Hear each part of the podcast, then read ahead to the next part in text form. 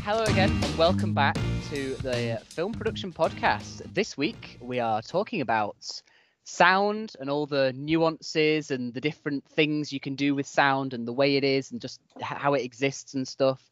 And we've got some awesome guests on today. So we have our very own University of Salford's Billy Glew. Hiya, hello.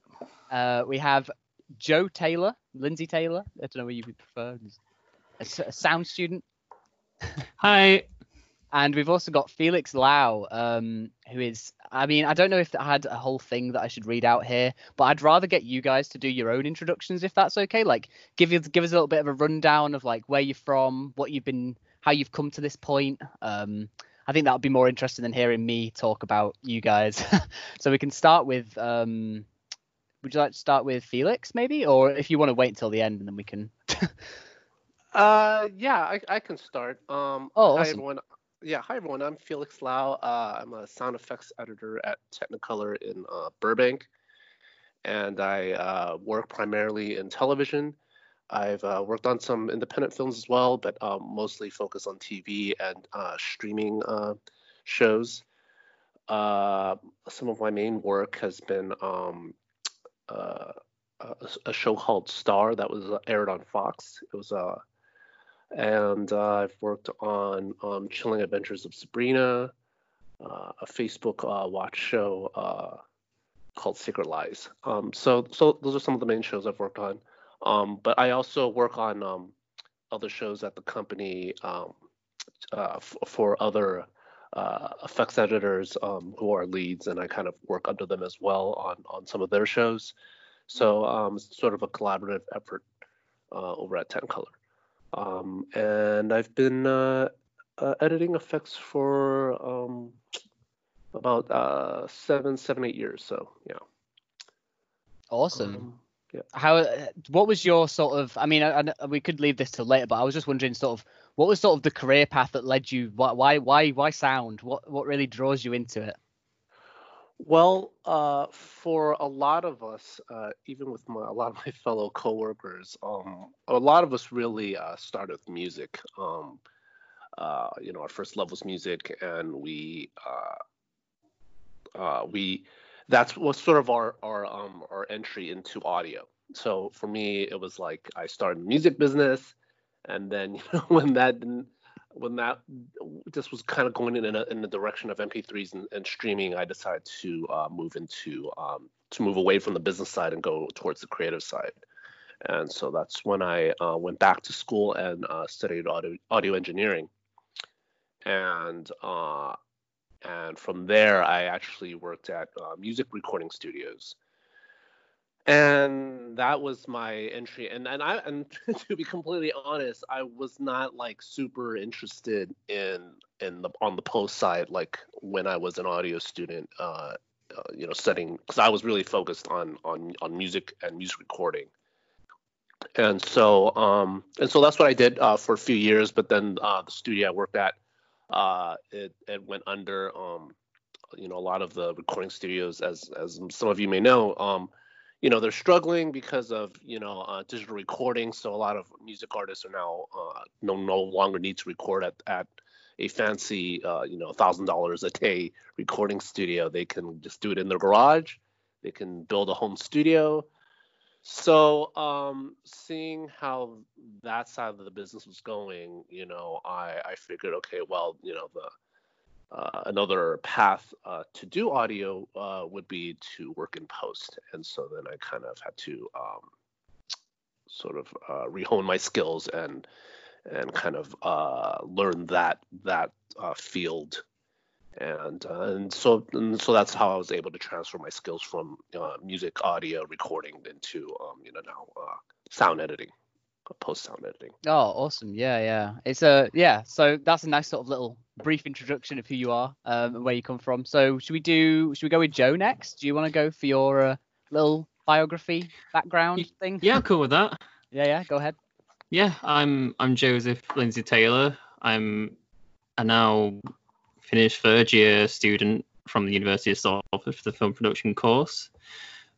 And oh, um, for me, like I got into sound during second year because after going through first year, going through partway through to second year, it felt um, between other students that sound was somewhat not as appreciated as it really needed to be, and I took Mm.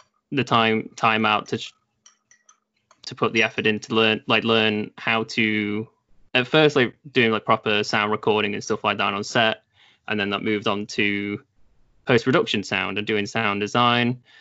And then going through with the options it just happened to it merged quite nicely what with what I enjoyed enjoy because I enjoy um audio dramas as well which is quite sound like it's quite So, nice. Like and- podcasty the old style uh retellings of stories. I is that um, Essen- essentially yeah like yeah. because that because I used to listen uh, with my dad and my family like the Harry Potter audio, well the audio books more specifically for Harry Potter, but the Lord of the Rings um, audio drama. So that kind of came from there, and then going where I am now, looking at uh, Warhammer um, audio dramas as well. But like more specifically to like film and that, I've been I was the sound recordist for um for Look Listen. It's been floating, Oh, it's been yeah, floating around yeah. for awards and that, which has been really awesome to see. that's very heavily based on the sound and how you've Yeah. used the sound and stuff. I yeah, so obviously that's like a nice one to have in your portfolio in terms of just sound in general, right? Yeah, because I was at the time it just became a timing issue and stuff like that on both of our sides that I wasn't able to be the on like for the post sound, but just being organized and file management during the production stage for sound sound recording was very much appreciated by the editor and the Oh yeah, po- post sound editor. I was I was in the good books for that. yeah. I can tell you, any editor will appreciate you organizing their stuff for them before you. uh Speaking from experience, yeah, that's awesome though. Um, and we've also got with us as well, like I said at the beginning, we've got Billy, Billy Glew, our very own. Um, if you'd like to do your own little biography, uh, just where you've been, how you're here now. Okay. You you don't you don't mean just today, you mean in general, yeah? I, I mean, I, yeah, more generally, yeah, yeah. Okay. Uh, well, same as what Felix says really. Started out through music. Um that's that's my first background. And then um f- from working in music from when I was a teenager, I start, sort of started um, earning my living in music when I was about about 18, 19 or something like that. And then um, I sort of did that for a few years, uh, playing guitar uh, for a range of different bands and fronting some bands and doing lots of gigging and uh, doing lots of music tuition as well, t- teaching guitar and lessons and stuff. And then um, I moved into teaching, uh, I don't know, about 20 odd year back or something like that, working at a music college, showing bands how to record and perform and things like that.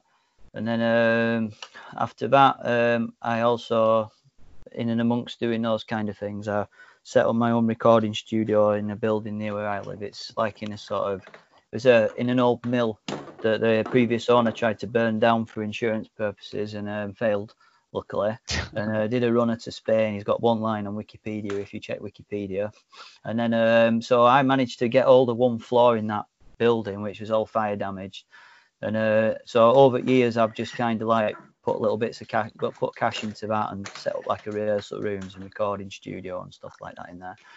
And then um, having done music and sound and all stuff like that for a while, uh, I decided I want to um, try some other areas. So I decided to uh, try and get some qualifications in film. So that's when I moved into studying, um, doing my MA at Bradford, and uh, when I and then I did my PhD at Lancaster, and then um, also um, like uh, lecturing in um, sort of film theory, I suppose, and uh, some some art stuff as well at Lancaster for two or three years. I did some art lecturing as well, only a little bit of that just for first year students. And then um, I also uh, moved because when I originally came for the uh, job at Salford, I did when you had to do um, a lesson like a pretend lesson. My pretend lesson was sound, so I ended up as the uh, just just like pretty much now I, I pretty much just do sound. Um, I went to I, and yeah, I'm, I think I'm pretty much just teaching sound at Salford now. I do a little bit of other stuff. That, that's mainly where I end up. So so that's my background. It sort of like comes through music, uh, being a performer, and also recording people and songwriting and various stuff like that through tuition, through working in colleges, through getting qualifications uh, related to my film stuff, and then um, working my way through that. And now here talking to you. That's my background. Awesome, excellent. Yeah, that's nice and nice and concise. I love it. Um, so obviously, I mean, I know uh, the um, Joe has a few questions uh, that he wants to bring up as well, which is which is awesome. Uh, we don't normally get people actually like preparing for these, which is cool. Um, but you know, we're doing we're doing some actual like we're doing some real podcasting today. So uh, I just want to ask like, so you guys have come from sort of music. Is uh, is there not money in music anymore? Is there is the industry failing? I know Felix mentioned a little bit about how um, obviously his mate trying to, you know, there was the recording studios were shutting and stuff. What is it that attracted you to film specifically though? Why why film and why music in film and stuff? Um, well, I'll answer for my side. Um, I've um, well, I've always been interested in film so since I was really small. Um, I'm still interested in music and I still run a music recording studio. My recording studio is like 50% music, 50% film, like short films and Foley and stuff like that, and bits of mixing as well. Um, so yeah, I'm I still do the music too. But I mean, I think personally, my my personal thing, what I think is really interesting about sounding film, what I really love about it is is the fact that um, you get to kind of it's like working with so many different types of uh, textures. It's like having um because you can create an atmosphere or a mood purely through like diegetic sound, through like foley and through the actor's performance, for example, or you can create the atmosphere, the mood, you can create the emotion purely through non-diegetic sound, not music, but just atmospheric sound, or perhaps using silence in a really creative way, you know, just um, letting the uh, visuals take over, this kind of thing, or yeah, you can use music to uh, enhance the emotions also. So I really like the fact that you've got these different tools that you can work with, the interplay of, of all these different things. Um, it's also very interesting working with people from lots of different areas. So, for example, um, working with a director who has one way of looking at the world, perhaps, and then actors who are interacting in a specific way and they bring their um, lifestyle and baggage and whatever to the performance. And then you've got technical issues that have got nothing to do with anything else. Like, for instance, something might have been recorded outdoors, or there might be an aeroplane going overhead, or whatever. So there's like some technical issues you've got to solve. And I think it's just really interesting, you know. So every every project's going to be a bit different. Everything's going to have a different uh, angle that it's looking from. So I think that's some of the reasons why I personally think uh, film is such an interesting area to work in. You know. Yeah, that's my answer. Okay, I'll mute myself. yes. Okay. Yeah. Um. If if anyone wants to jump in, just feel free. to Go ahead. Um. And jump in at any point, guys. Yeah, I'll jump in. Um. So, uh, just going uh, uh, back to the uh, the business of music. Um yeah the the you know it's just um with with music having gone uh towards like streaming um you know you know with with you know um basically pennies on the stream uh fractions of a penny on the stream and um and just with uh re- recording studios uh, uh struggling i mean because because there's no there's no budgets for recording anymore. There's there's just not uh that much. It, it's it's just a lot harder to to make a, a living in music right now. Um, so um, so you know uh, so basically when when I was thinking about okay so how how do I like how do I transfer my audio skills? I was thinking okay well what kind of fields you know is there money in right? Like so obviously um you know uh you know movies and television aren't the, the only uh, field that you can do sound in um you know there's video games um there's commercials um, there's audiobooks. So, uh, you know, you know, all of these uh, different uh, fields uh, have revenue streams, right? I mean, there's subscriptions, uh, with movies, there's uh, box office, uh, and then also with television, there's advertising. So I figured, okay, I mean, I have to go to a field where there is, you know, where you can actually earn a living, and and so um, so uh, that's that's kind of, I mean, I mean, from a practical sense, uh, that's kind of how I figured. Okay, well, this is where I can use my skills. Um, uh, then, but, but from a creative sense, it was sort of like, um, um, you know, I actually did not watch that much television um, on nor um, movies like when I was younger, but um, over time I was like, uh, you know, I was spending a lot of time just just watching movies in the theater, and and then I started really, you know, you know, getting into movies and and just kind of, um, you know, listening to the sound. And then I sort of figured, well, that that was sort of the more uh, interesting path that I could take, and um, and I guess um, you know, I guess uh, you know, echoing some of the things that that Billy said was just um, the really fun thing about working with um, shows with with TV shows um, uh, is that it is layered. You get to um, you get to work with uh, different people and to and you get to use a sound to kind of um, help tell the story, uh, uh, sell you know help sell the emotion uh, of a scene, um, and uh, just uh, without without being upfront because I kind of like I prefer being in the background anyways. So uh, it's sort of a way of working on these shows in the background, but having a, a, very, I guess, a, a fairly uh, large impact on the the overall tone of the show, um, with you know, without being seen. So I I, I do uh, find that very enjoyable. So. Yeah, because I find as an editor, I am only just really starting to scratch the surface of what it's like to use sound in certain ways, and you know, really change the way um, a scene is is heading just by some adding those sounds in.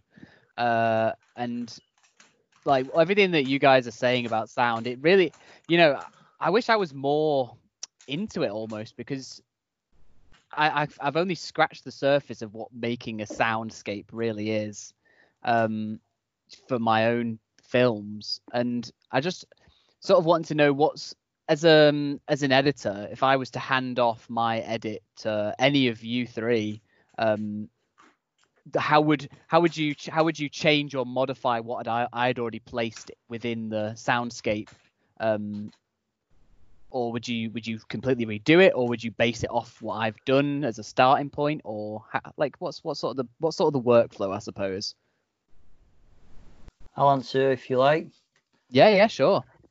Okay, well, I mean, firstly, every every project's different, so it's difficult to give like a blanket answer, right? So that's my disclaimer at the front end. Um, but what I would say is is that when you're working on films with other people, if it's like a independent film or something like that, like a short film or a short feature film or something like that, and someone's edited it, and then they give you like um like an AAF file or whatever with all their audio, what they've used so far, you know, all their sort of like scratch audio and all the rest of it. I mean, so I was trying to think when I saw your question list, I would answer this, and I think the main thing to say is this: um, when somebody passes you the audio, let's say video, you've edited it, right, and you've passed it to me like what you've just said. Now there'll be some sounds in there that are already good enough, right? There'll already be some good sounds in there. It's pointless redoing stuff that's already good.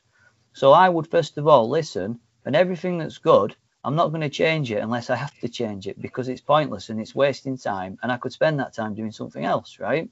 So if you've spent time getting really great sounds, I'm going to use some of those sounds. But if your sounds are a bit sort of obviously like temp sounds, obviously I'm going to replace them. Now, another thing what can happen is the editor, i.e., you, especially if you're an editor stroke director, if it's like a low budget thing, something like that, if it's more like not like a big production company, but it's like a small team, I've also found that sometimes people get very precious about a sound, right? So you as an editor, right? Let's say you've edited a car crash scene and you've got a sound in that car crash scene that you just really like, right? Now, I'm going to have to be careful when I talk to you. I'm going to kind of like ask you and say, is there any bits in this mix you already like? I'm going to find that out because there might be something I might pick up when you're talking. Actually, you already like this specific sound, and it's pointless me trying to convince you to change it, right? It might be better that I just like don't try and have that battle and I save, say I'm going to have three battles with you over sound over this overall mix, and you already love that sound, I'm not going to bother coming to that battle for now. And I'll wait for something else where I spot something else that really needs changing. So I think that's the thing I'd say as a, as a sound person. First of all, I'd listen to what's already definitely good. And then obviously I'd keep that unless I already know I've got something that's that's better or something, or I, I know I can change something quickly. I would try and sound out sounds that you really like and then I try not to change them if necessary or keep them in there because you might be already sold on that temp sound. It might be very difficult to get you to change your mind anyway. And then um, another thing that I'd say is, is when people pass you the sound over, the big one that I notice if it comes from an editor is the noisiness often of the sound. So for you, because you might be hung up on like cutting like visuals or whatever, you might not be bothered about hiss on something or some sibilance on a voice or something like that or some plosives on a dialogue or whatever. But when I'm mixing that, I don't like those are the kind of things I'm, I'm gonna because if you've got 20 audio files running at the same time and they've all got a little bit of hiss and they've all got a little bit of noise and they've all got a bit of low rumble added up, that's going to really mess up your mix. So I would say, firstly, you're going to decide what sounds you're going to keep. You're going to figure out what sounds the editor wants. And then once you've got to that stage, anything you're keeping, you're going to start cleaning it up out you. You're going to clean all that dialogue up, get rid of as much noise as you can, unless it's going to add to the drama or whatever. You know, if it's like annoying noises, etc. You're going to clean that up, and then that's your palette. Now you've already got that's what you've got to work with from, and now I can look at a scene. I can say, right, in this scene, oh, the dialogue's already pretty good. I don't need any ADR there. I can say, oh, there's some good ambient sound, but the fall is a bit a bit sort of ropey or whichever. And then I can figure out scene by scene what stuff I need to replace and so on and so forth. And to do that, I'd probably use a sound spotting sheet. I'd probably have like notes on the script. And there's a high chance, if possible, I'd have met with if it's a low budget production, I've probably met with a director and they'll have some ideas in this scene. I want a bird to fly from this space to this space, or you know, certain like technical ideas they already have. And uh, so that would be like my starting point uh, of how I'd work if somebody passed, when somebody passes their work over to me. Does that, does that give you a good? Um, is that okay as an answer? Yeah. Oh yeah, that's great. Yeah, yeah, yeah. I was just okay. um, yeah, yeah. I was just also I was wondering sort of like from Joe's perspective as well, what kind of how how would you handle this in a university setting? Because university is obviously very different from like industry almost. yeah. handled. Yeah, because in like the um the unrealistic circumstance of when I was during my second or third year, I lived with my director. We used to sh- share the same house, so I could always run upstairs and ask and just check with him if something were up. But in the in the university setting, it'd be very much like like Billy was saying, check through the documents, confirm if like confirm if there's any issues, like if they're good, great, and if and if for any reason, because there's been a few projects where it's like ADR is like it's been it's had to be put on the table, but quite it's been quite nice and it's not been coming up to the end of uni. And Oh, can I? Sorry to butt in, Joe. I just remembered yeah, yeah. one thing. Sorry to be interrupting. I was just saying another useful thing that from my side when working somewhere, it's really good to get a couple of reference, like you do. It's fr- fr- probably coming from a music background, like, but some reference tracks. So I would try and get the director or whatever to give me at least a couple of films to look at. I don't mean the full film, but like I might say, suggest me a couple of films where you like the sound, where you think this might be going. They might not have any ideas, which is fine but if they say they want it to sound like a particular film, it just lets me know are they expecting lots of explosions and lots of music, or are they expe- expecting like realism, you know? So sorry, I just wanted to mention that. Okay, I'll shut up again. There we go. As I was just gonna say, um, another thing as well is like with with my own personal like methodology to it, it's like I'll usually take like e- like look at each individual like layer of the sound and like edit it as as that. Like so I'll start with like the background sound, get that to where I like because I'll go through. It's really like I'm really weird about it. I'll go through Premiere for like assembly, don't edit, just put it where I need, put it where I need it, trim it to the lengths I need, and that's the most amount of editing I do in Premiere. Bring it over to Audition and then do all the editing from there. But getting the like just the Atmos, the the dialogue, any individual sound effects, get those down to where they need to be, and then slap it over to Audition and just start the problem solve. Like any, it's like it sounds is to me it feels like a bit of like it's quite a bit of nice problem solving. Like why doesn't this work and just experiment with things to see what comes what make what gets you the best result and then using that going forward you know how to deal with those problems later on if it ever crops up and As with your particular workflow, so you say you start within like a Premiere or an editing program. Is it? Do you would you find would you say is from a university maybe learning setting where you know things are obviously going to be changing up till the last minute. It's not set in stone like oh you know with a TV potentially you know you've got like set deadlines where oh we're going to have this the picture edit finished by this day. Like with university things change all the time. Do you find it Yeah. easier to be able to sort of move things around like that and you know use something like sort of the Adobe Suite to do that? Yeah, um, because the way I usually usually try and go about things, I'll try and do if there's any like post like any sounds I know I'll be doing like trying to be doing in like Foley and stuff like that for post, I'll try and do all like as much as I can do up to the point of production. Just get just put a bit of time just put a bit of time and work into that. Like if if it's on the likelihood that it is very much going to be used and if not there's like okay uh, we've got it if we want to use it and and if it's not used at all then i can put it to the side and put it into my sound library but with with changing like with the potential of like dates changing for like assignments of that we for um, for example for um dancing is depressing which was our final well our second our last second year film. And for that we it was over the the Easter half term. We did we started both um, going into production for a decent part of it and then also going into sound editing straight off which was kind of a bit more chaotic but what was in place before the lockdown for uh, my first pet it was right we was going to be filming from the 30th of March for a week and then a little bit into half term because one of the actors um basically we had a child actor in for well we would have had the child actor in for a couple of the scenes so we just needed it to be in half term because they were at school at the time. And we'd we'd had time allocated specifically so we could get the sound done in a nice in a nice way so we could get it done go through it again to make sure it's good go over again to make sure we're entirely happy with it but Mm, so sort of laying things out a bit more like you would within the ind- sort of an industry. yeah setting, so plan, plan, planned and calculated Yeah, yeah, yeah. Hopefully it does work sometimes. Um, and sometimes it doesn't. But there you go. I think that's just the sort of the way you're gonna have it with university, right? Um, yeah i think yeah. it's very much the university experience yeah, yeah.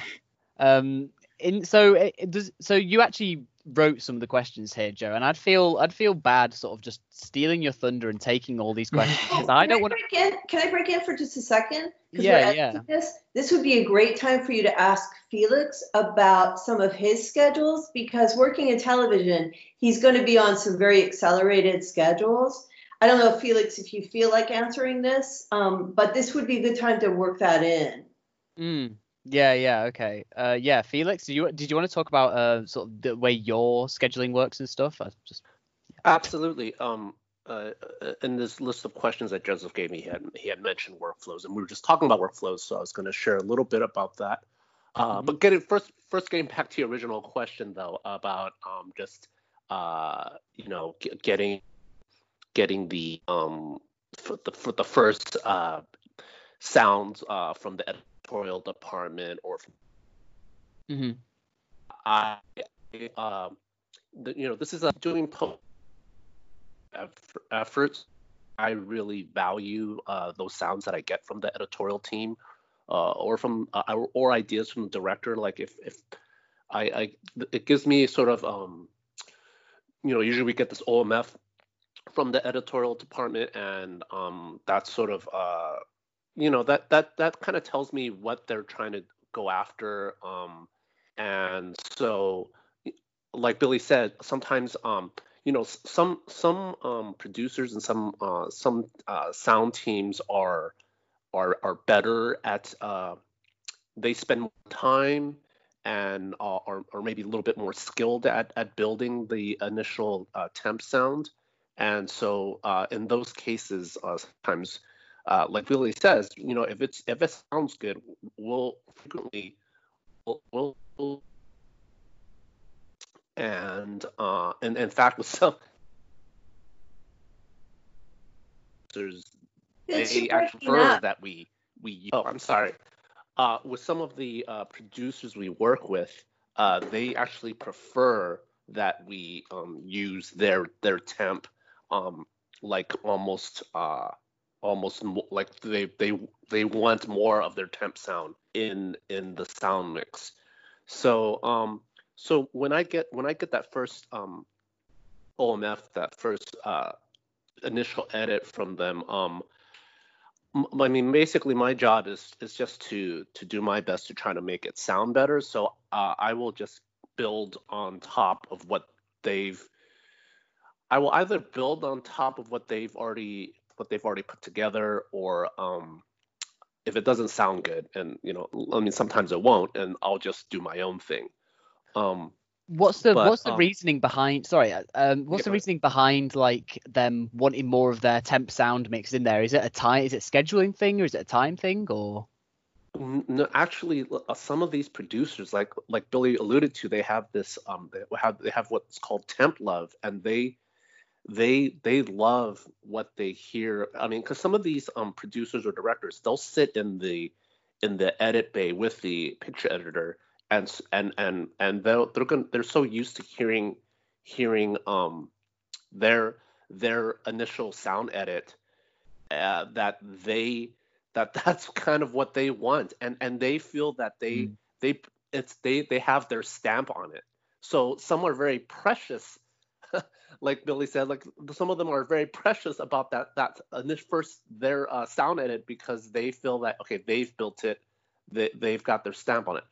Um you know I, i'm not going to name wh- which producers like this but there's there's one that's really well known who does this and for all this person's shows at our company like their their temp their temp is like it's almost like that's the bible that's that like that's like we we all that has that has to go to the mix and we're kind of you know we're basically enhancing that that temp edit Mm. um but that's not that's that's not usually the case um so um yeah so usually i i layer on top of what what the picture editorial team gives me or i just uh, if i don't like what they do then i'll just um you know i'll just uh, build my own uh, uh effect, effects and um and then of course we deliver the original OMF to the mix stage. So i- if on the mix stage they say, oh, what happened to our sound? They if they prefer to go back to their sound, it's very easy to just pull in their OMF and and use what they what they what they built originally. But um usually it, it, um usually as an editor you kind of get a sense of what works for the show and what doesn't. And so in the final mix, they end up choosing some of you know your you know some of your mostly they'll, they'll choose most a lot of your edits and then and then sometimes they'll they'll they'll go back to their original edit for cer- certain things. Um but um i i really appreciate uh getting that omf and and sometimes it gives me uh just uh an inspiration of like okay oh, this is what they're trying to go for.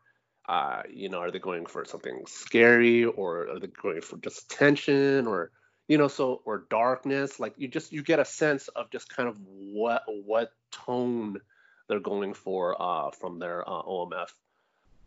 Um, so going so okay, so that that was the first question. Then then getting into workflows. Um, so usually we have like for, for a lot of our, our TV shows, um, we have like a week. We have a week to work on a 42 minute show, which is not very much time. Um, you know, I mean, when you consider like for features that you know, like about an hour and a half, they some some of them get you know months.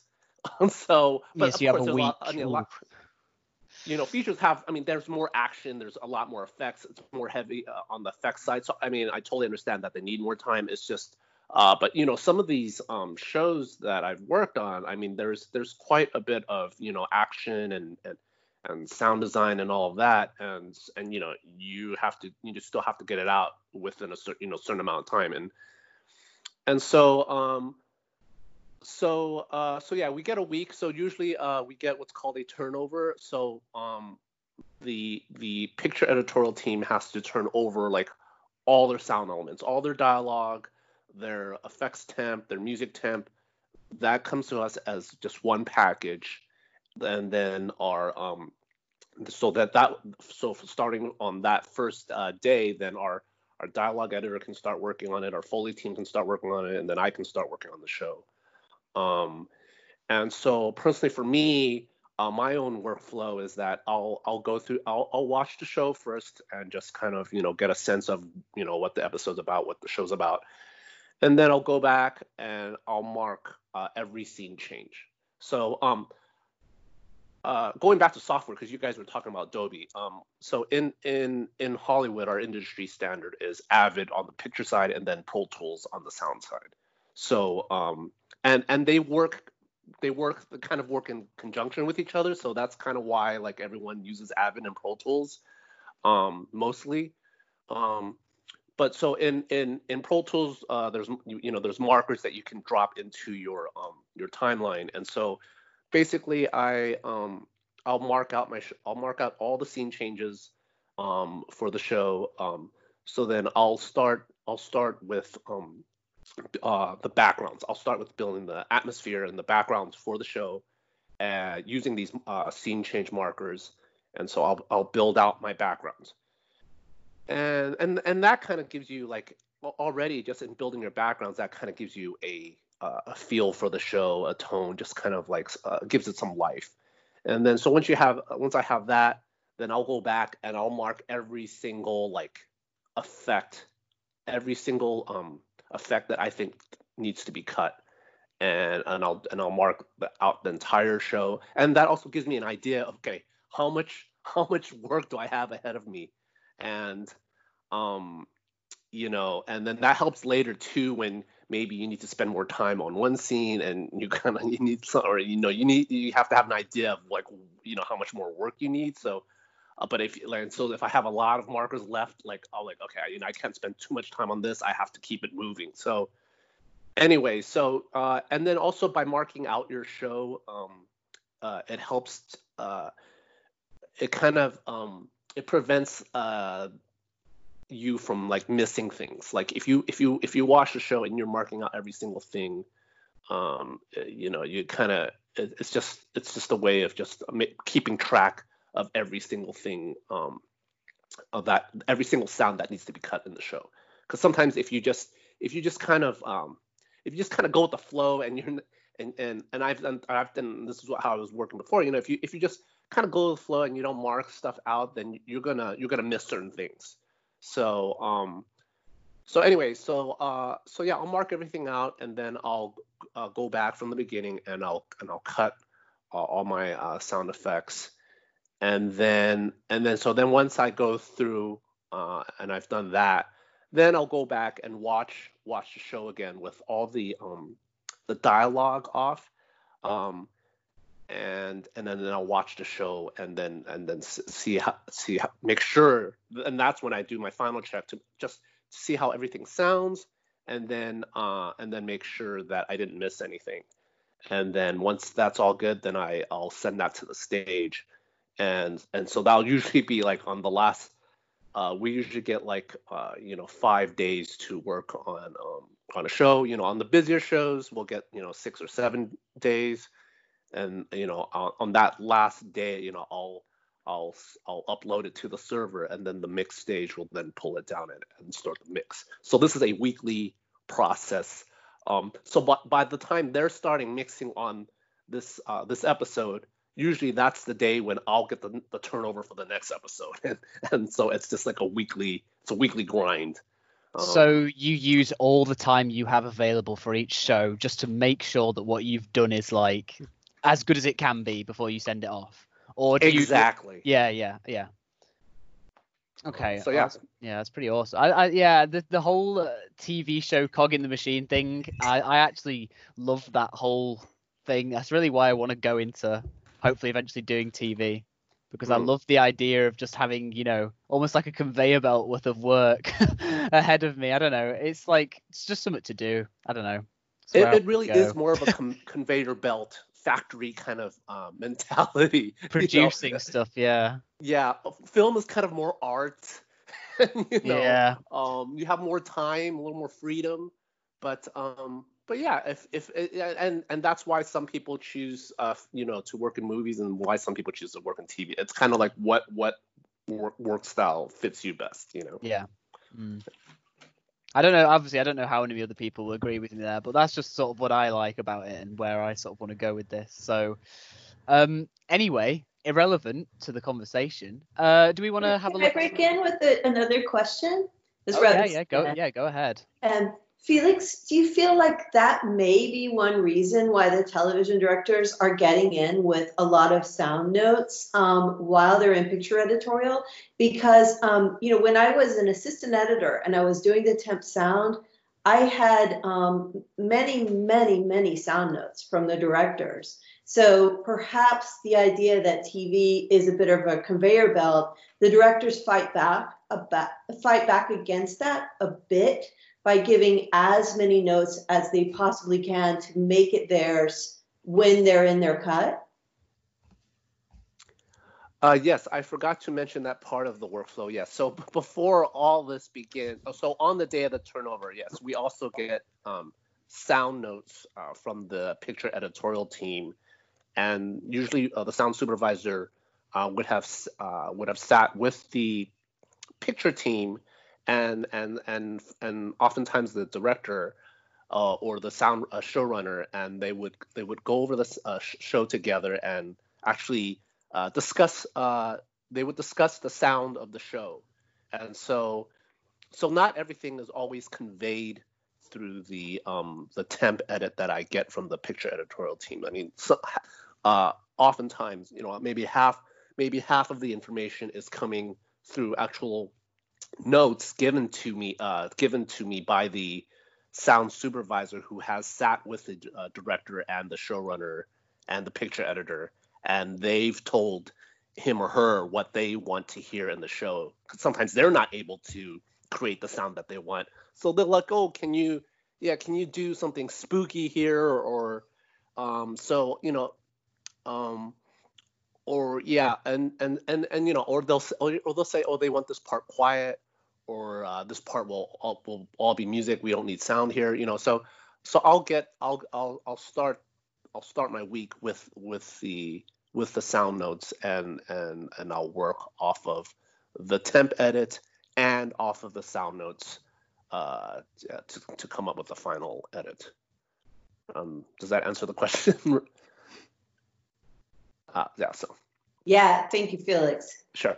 Th- and thanks for mentioning that. I totally forgot. Yeah, I forgot about the notes. But yes, notes are very important. Yeah, so if we were, if you, Joe, I know you had a few questions that you wanted to pose towards Billy and Felix about, you know, getting into the industry, and I don't know if you wanted to talk about that rather than me, because I feel like it would be less appropriate for me to ask those kind of questions, uh, if that sort of makes sense. I think I'm gonna I'm gonna start I'm gonna start with um, outside of industry experience, what would be the best way to build a sound orientated portfolio? what's really important, right? When somebody puts together any kind of demo, stroke, portfolio, stroke, example of what they do, right?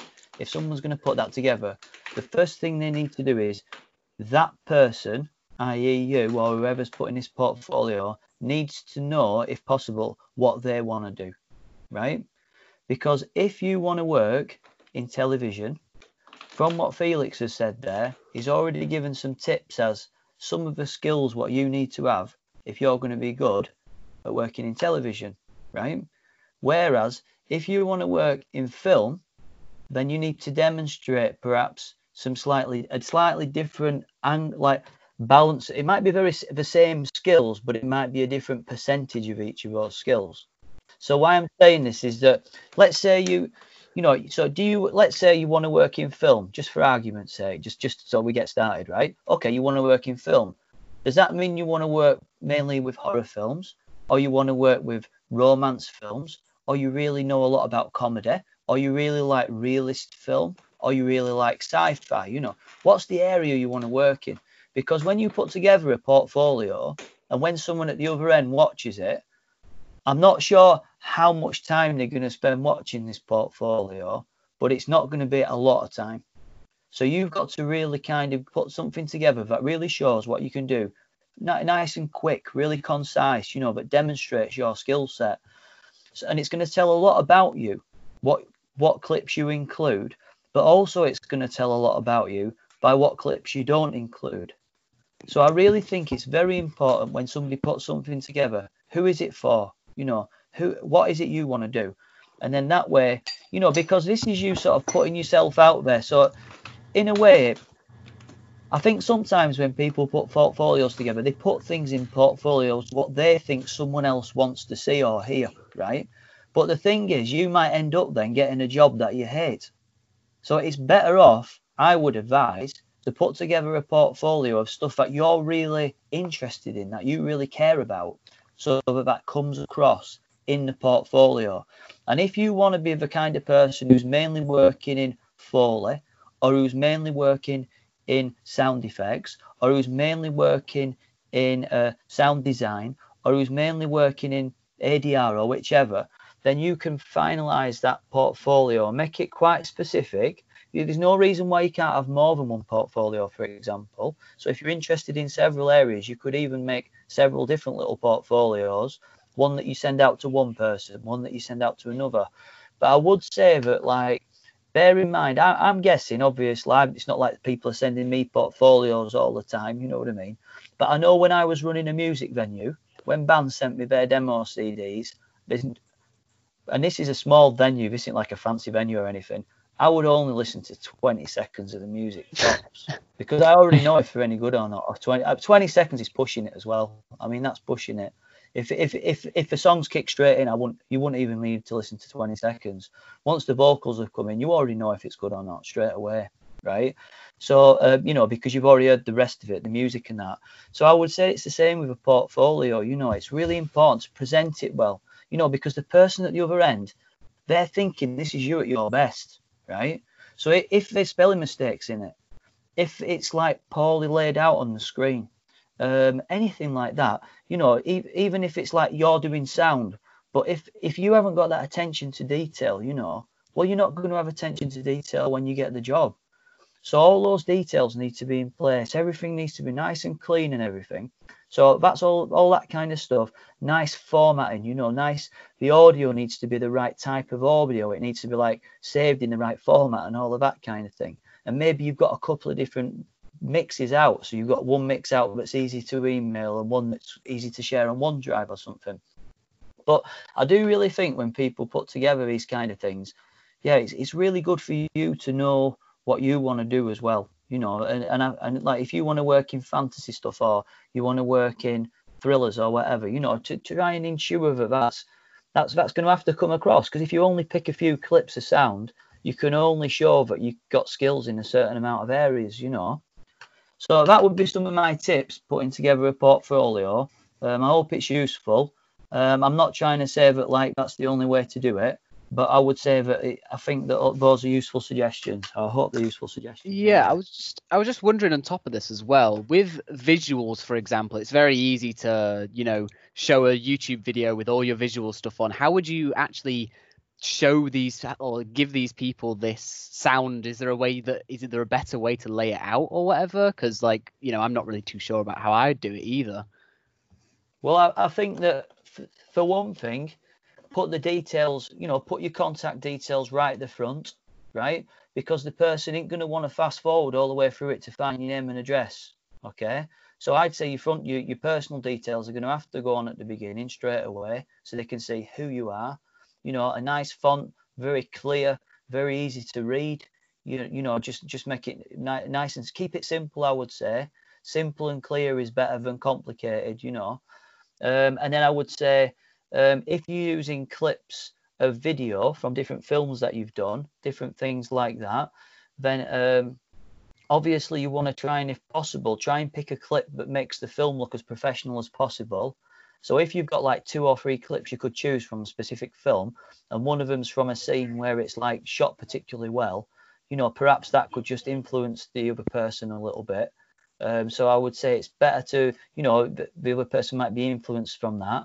And if you're using soundscape type stuff, if you're doing like radio type stuff, then you know make sure you could have the details on the screen of what it's from, but a nice, you know, a nice clear image maybe, um, just just to grab the the user's attention and uh, and so that they know what you're trying to convey, you know. So yeah, that's my suggestion on that one. Okay, awesome. Right, nice. All Um, okay. Uh, I don't know if you wanted to throw anything else in there, Felix, about uh, portfolios or anything, or we could move on to the next question. No, well, um, I would I would say all of that is excellent advice. Um, yeah, I I, I think it's I think you definitely want to um tailor your portfolio portfolio to maybe the genre you want to work in, whether it's action or sci-fi. Um, you know, whether it's you want to do sound effects or foley. Um, you know, uh, you could create your own website, and, I, and I've seen uh, some people they've uh, created a website and then they put their uh, portfolio on their own website, or you can do YouTube.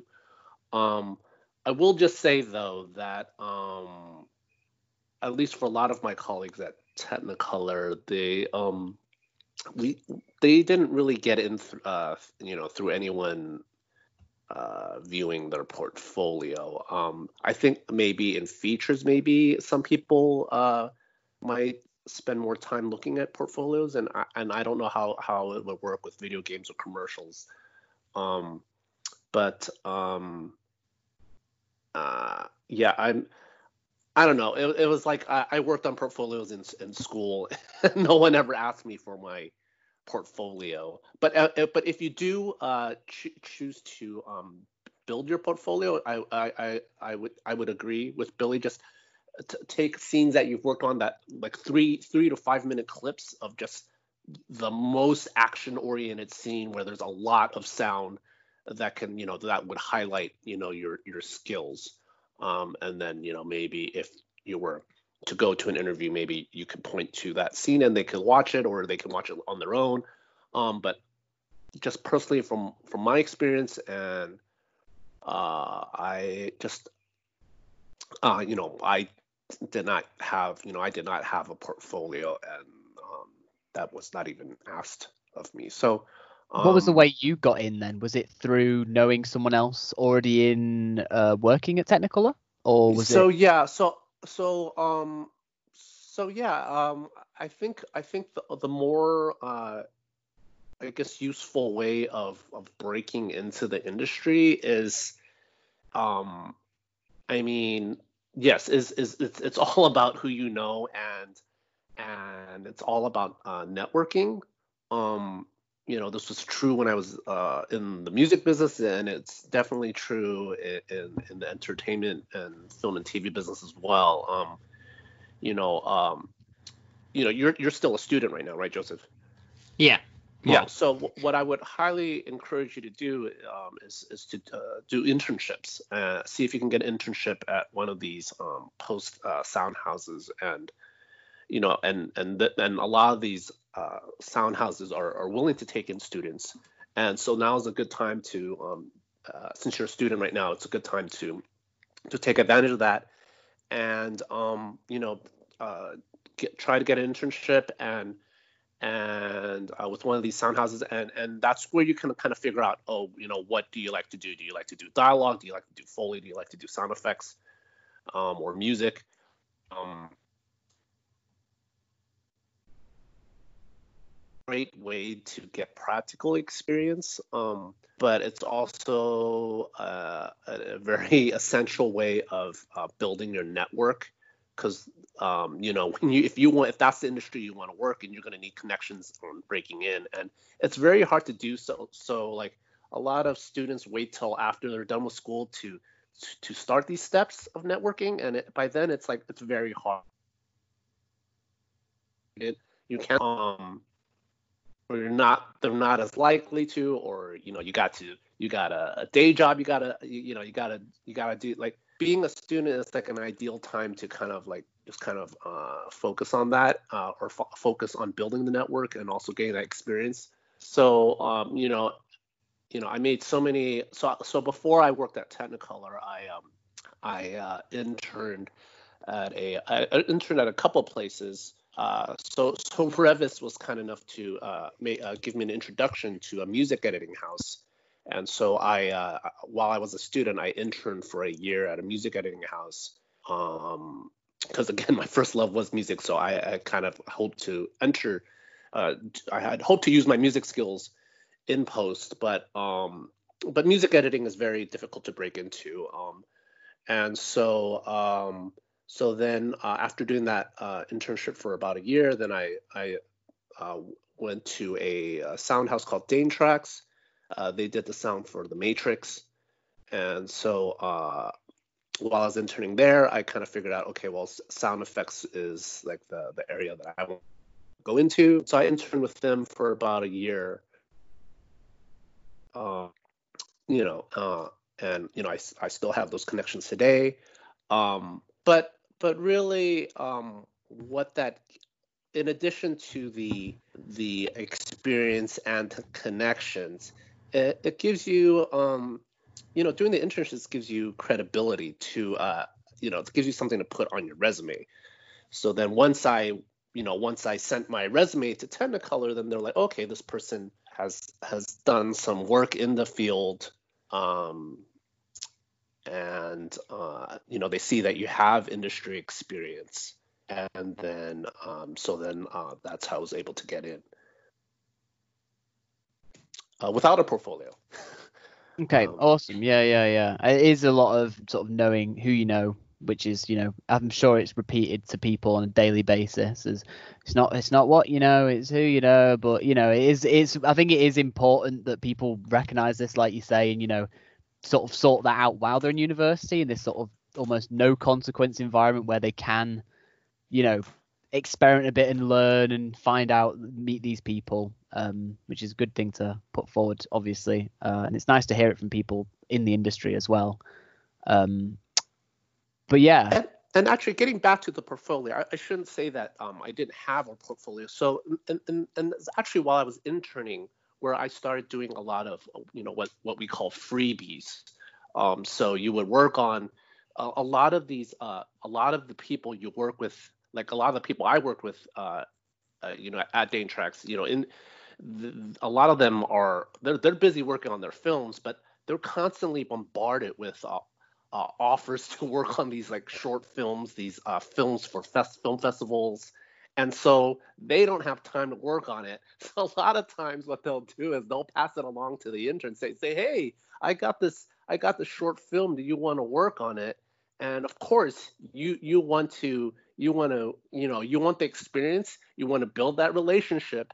And so you know you'll I mean yeah it's it's it's free and it's work, but you know um it's it's how you get the experience. And this is where you're gonna you this is where you're gonna uh, make your mistakes uh, so that later on when you're professional, you've already made those mistakes, so you're not going to make them again. So these freebies are like really important. So like I I worked on like a number of short and and uh, full length films, independent films, um, you know that eventually went to festivals. But anyway, so I I did a lot of that uh, as an intern and and got my uh, experience doing that and and that kind of then becomes your portfolio. I mean, no one actually saw these uh, shorts or these films that I worked on, but that's also something that uh, you can put on your IMDb, and that also gives you some credibility as well, because then they can see, okay, this guy, this person has actually worked on on stuff, and you know, and, and they've gone to festivals, and so um, that's kind of how you your portfolio. It's not something that they'll necessarily look at, but just having those credits uh, under your belt, they'll they'll see that you've um you know you've done the work. So. Yeah, awesome. Okay. Um, Jody, do you want to go on with the uh, next question? Whichever one. Uh, I think probably the freelancing one might be a good one to go into, um, especially for the UK listeners that we have on the podcast. Yeah. So the next question, like, um, is what would be a strong move forward to get into freelancing? So, like, what what ways can you go about go about to, like, say, if second year student going into third year thinking that's what that's where I want to be doing. I want to be going into freelancing. How do they put themselves into that space? Okay, I'll I can answer some of it, but I can't answer all of it. Okay. Okay. All right. The bit that I can't answer is the uh, internet. Um, all that. I don't use Facebook. I don't use Instagram. I don't use any of that stuff.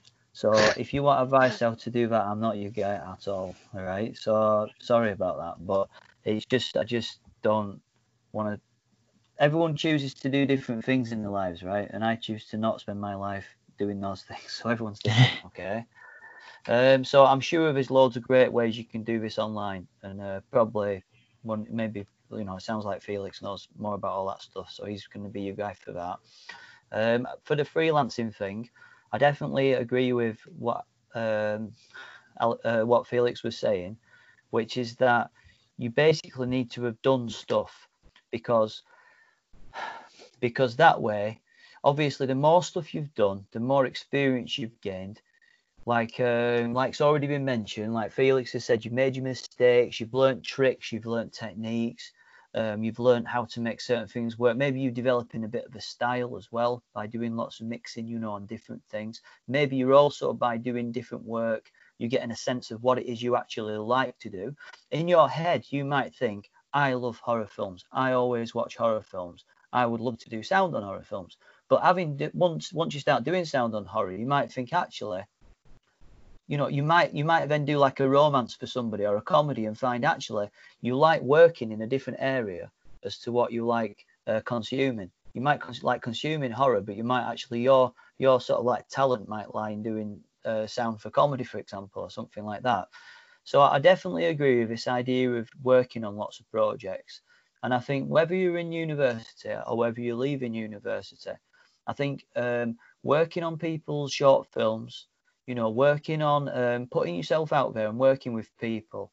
Um, if a band needs a demo mixing, mix a demo for a band because then that gives you contact with a band if you need music in a short film that you're going to work on later on. So you've like done a little bit of networking there, you know. And who knows, maybe that band's making a video, right? And then when that band makes a video, that guy who's making a video also makes short films. So now you get to meet the guy, you know, the cinematographer from, from the music video, or whichever. So the more things you do, the more chance you're going to sort of make connections with people.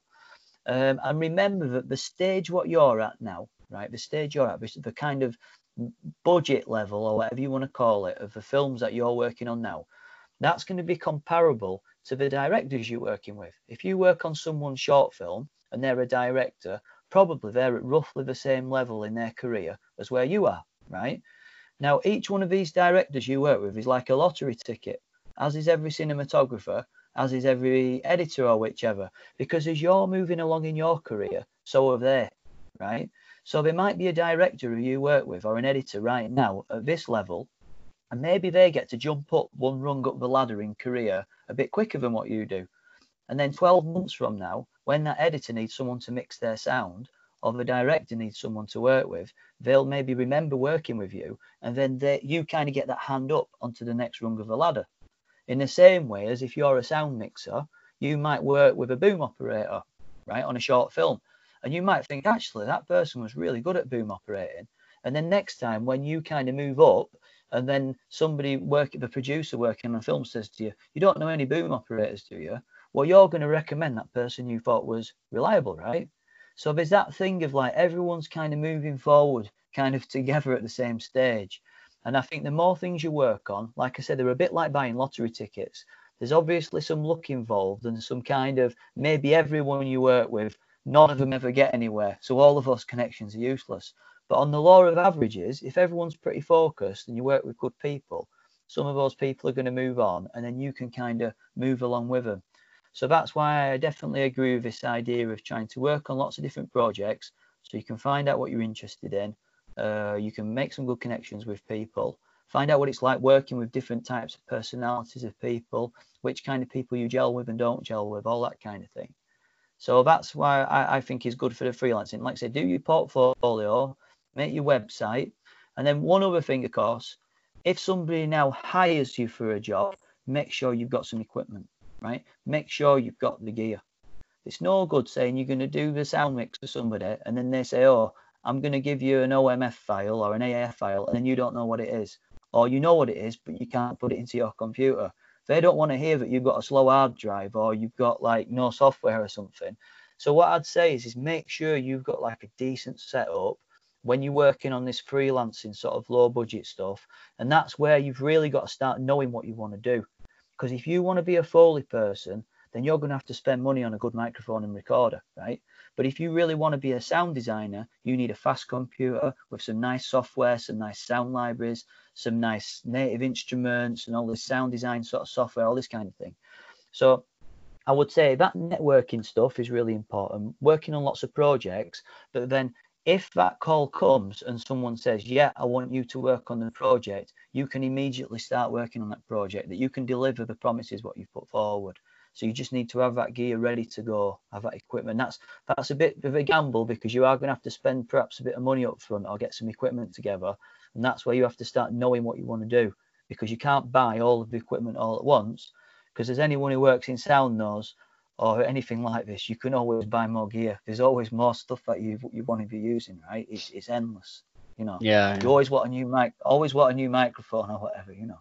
So that's my advice. I hope it's useful. Um, and yeah, that's main things I can think to suggest. Okay. Yeah. Awesome. Um, Joe, I don't know if you wanted to just. We're coming up to sort of nearer the hour now, guys. Just so that you know. Um, so we normally consider wrapping about at the hour point. If there's anything, anything kicker that you want to guys th- like you want to throw out there now, we can we can do that still. Um, because you know the podcast does get edited down, so it won't be, you know. So if you want to, if there's any other questions you want to throw in there. Can I just ask Felix what he thinks about that freelancing? I'd like to be interested to hear what he has to say Mm, on that. yeah, yeah, yeah. Yeah, um, unfortunately, I don't have too much to add. I will just say that um, technically, we're all um, all of the sound editors uh, working in entertainment in Hollywood are, are technically uh, freelancers. Um, so basically, I work on a television show, and then once that show's done, then I'm I'm out of work until I get the next show. Um, so you know, I'm I'm te- I'm technically an independent contractor working for Technicolor. Uh, but um, but as far as freelancing, uh, I mean, there's uh, I would say the more I guess uh, uh, typical freelancer I, I think would be th- those working in film because they they they actually work on one movie and then after they're done with that movie then they they don't you know they don't you know, and, you know they're not working until they have they find another movie to work work on. So I kind of see them as as really uh, doing the the freelancing like sort of lifestyle in in in Hollywood um in sound and um uh, I would uh I would just say uh, you know going back to the whole conveyor belt thing like that was actually what uh, drew me to television was like I didn't want the freelancing lifestyle. I was like, man, I don't want to be looking for work like every few, you know, every few months. Like I want to have like a steady gig. And so the idea of of TV being sort of this conveyor belt, um, you know, uh, workplace uh, was that that that that was attractive to me because then I knew like, okay, uh, uh, and and what's nice working with a, a big company like Technicolor is they sort of act like your agent. They they get the shows and then they assign they they they kind of you know dish out the work. And so um, you know so that that was partly what you know drew me to television. Uh, I would say if you're interested in freelancing for film, I think um, I think definitely working with as many directors as you can now, um, as uh, is and and as many sound people as you can now is is a good idea. Um, and a good way of getting experience and making connections. Um, and then and but you know to to pin your hopes on that that one of them will become the next Tarantino or whatever, you know, the chances of that aren't likely. So this is why I always I always go back to the internship. So like if you know you want to work in film and not television, then I would try to find some post uh, sound houses that um that specifically do sound for for movies, and then I would get in with those uh, companies, uh, get in, uh, ma- you know, make the connections with those editors, and then that's that's kind of where your work as a sound editor is going to come from as a freelancer is going to be they're going to be coming from those connections uh, you know. Yeah i mean like because once you're out of school i think you know that that's your best shot at work right there is those are those connections you make in the field. Um, so that those are my thoughts on freelancing. Can, uh, it's really tough. It's not easy. So uh, uh, but if if that's what you want to do then um, I, I think i think that's how you that's how you would go about it. Um, may I jump in also with another um, question? Uh, I do know this is Revis again, and um, I have a lot of friends who were assisting on features, and they have moved into television because you will move up to editor uh, more quickly sometimes um, if you're editing television. You know, making that jump from assistant to uh, to editor, um, and of course, as film and television merge and television becomes more and more prestigious, um, then although uh, it is absolutely correct to say that television work schedules are grueling, um, television is also a very, you know, very artistic, you know, very creative place to be right now. Um, so I think when we say conveyor belt, we mean like it's grueling. It's a tough, tough schedule. And and Felix pointed out that you know people who work in TV they tend to like that kind of schedule. But in terms of the creativity, you know, we're seeing, we're all seeing on Netflix that there's a lot of um, creativity happening in, in television right now. So I'm just wondering um, if, for instance, um, Felix, you know, you want to, you might want to be a sound supervisor. Would your path to being a sound supervisor maybe be a little faster um, right now at Technicolor, which is a top post facility, you know, one of the best in the world, would your path to sound supervisor um, maybe be a little faster to there, you know, in television than it would be in feature films? Yes, I I uh, I agree with all of that. Um, uh, yes, like so if you're so yeah if if you wa- if you wanted to work in features um, uh, or if you wanted to move up quickly, uh, definitely I think uh, it's it's much easier to to do so in television. Um, like uh, I was able to move up fairly quickly. Um, I started out as a runner at Technicolor and then worked my way up uh, into the vault uh, uh, sort of managing the digital assets. And then from there, I, I was really lucky. Uh, from there, um, I was able to move up quickly to editor, uh, only because um, the TV season was super busy and they needed more people. And so they gave me a shot. And so I was uh, it just kind of like, you know, um, uh, you know, I was, uh, you know, some luck there, but also I was kind of prepared for it because I had been doing all these uh, freebies. Um, in film, uh, you know, it's it's a lot. It, it- it's the the path to move up is a lot slower. You, you usually become you start out as a sound assistant, but usually they have like you know uh, second sound assistant and then first sound assistant and then and you know and then maybe you'll get to edit and and that and that that that path can take a little longer because uh because as Rev alluded to, I mean, th- there's a little bit more prestige in film, and um, and then directors kind of want to work with uh, sort of well-known, um, you know, uh, sound uh, effects editors, and so just to get to that level, uh, it just takes a little bit longer. Um, but um, yes, I mean, but on the TV side, uh, I, I don't mean to downplay the creativity by calling it a conveyor belt. I'm just, but uh, but yeah, I mean, um, but yes, there's a lot of uh, creativity, and, and, and a lot of times, even on the TV shows, they expect feature quality sound, you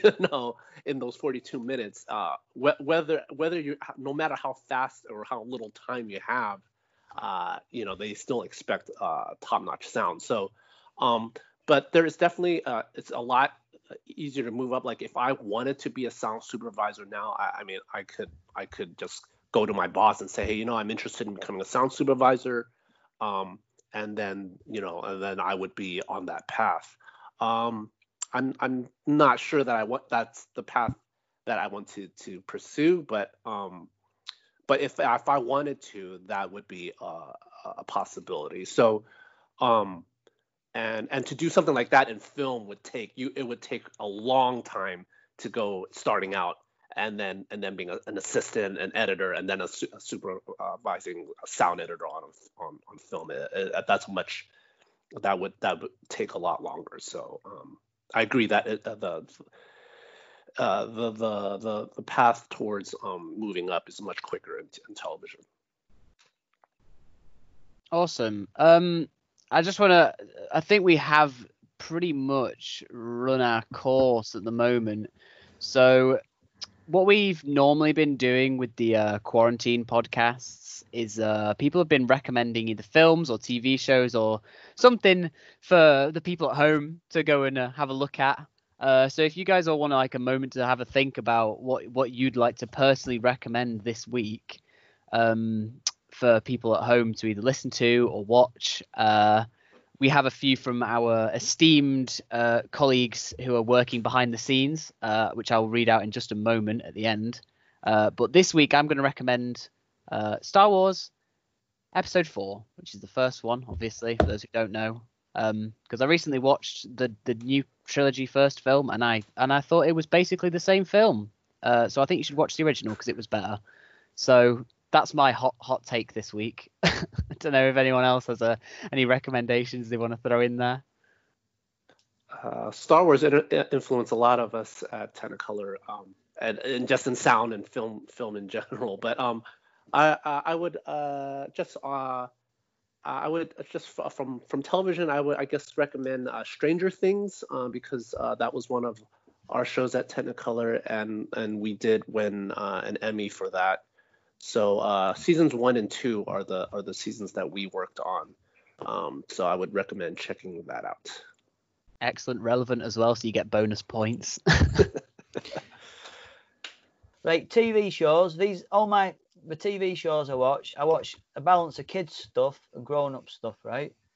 So I'm assuming you don't want me to recommend kids films. So you don't want me to recommend uh, Trolls 2 or anything like that, right? So uh, can if you want. The uh, okay, Trolls 2 then. Yeah, it sounded great. I loved it. So yeah, Trolls 2 then. um, also, um, TV shows. It's a bit controversial. It won't be for everyone, but on Amazon there's a TV show called The Boys, which I thought was pretty good. Bit interesting, quite an interesting one. It's a, a play on superhero stuff. A bit like Mystery Men crossed with um, maybe Watchmen and a few other things. That had some really good sound in it. And then a funny one that's not really, that's just got nice because we're not looking uh, j- just things to recommend. Loudermilk, Amer- American comedy, like that very much. Um, and then a couple of films with great sound. Loudermilk's not got great sound really; it's just got nice. I'm, I'm recommending because it's very funny, you know. Um, and then most recent films, Deep Red. It's a brilliant horror film. Um, Profondo Rosso, it's its other name. I recommend watching that. Again, it's like it's not for everybody. It's quite an in- intense film, but it's it's really good. And another film, a film for great sound, it's got to be Whiplash. It's uh, got some brilliant awesome. sound in there, especially, especially the car crash. Uh, some of the stuff on the stages. Oh, and I watched Dreamgirls recently. That was pretty good with Beyonce and stuff in. Recommend that. I like that one quite a lot. Um, what else? I don't know. I watch a lot of stuff all the time. You don't yeah. get extra points for recommending more. Um, not no, that the points do anything, but I'm, think, got, I'm thinking of something. It's got great, just got great music in it, and it Dreamgirls. So we recommend that as well. Yeah. Nice, thank you. Joe?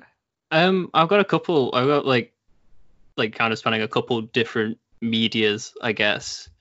Because I'd recommend, uh, I'd recommend because I recently watched um the original Mortal Kombat film, oh and God. that was that's a trip if you want to go down that route.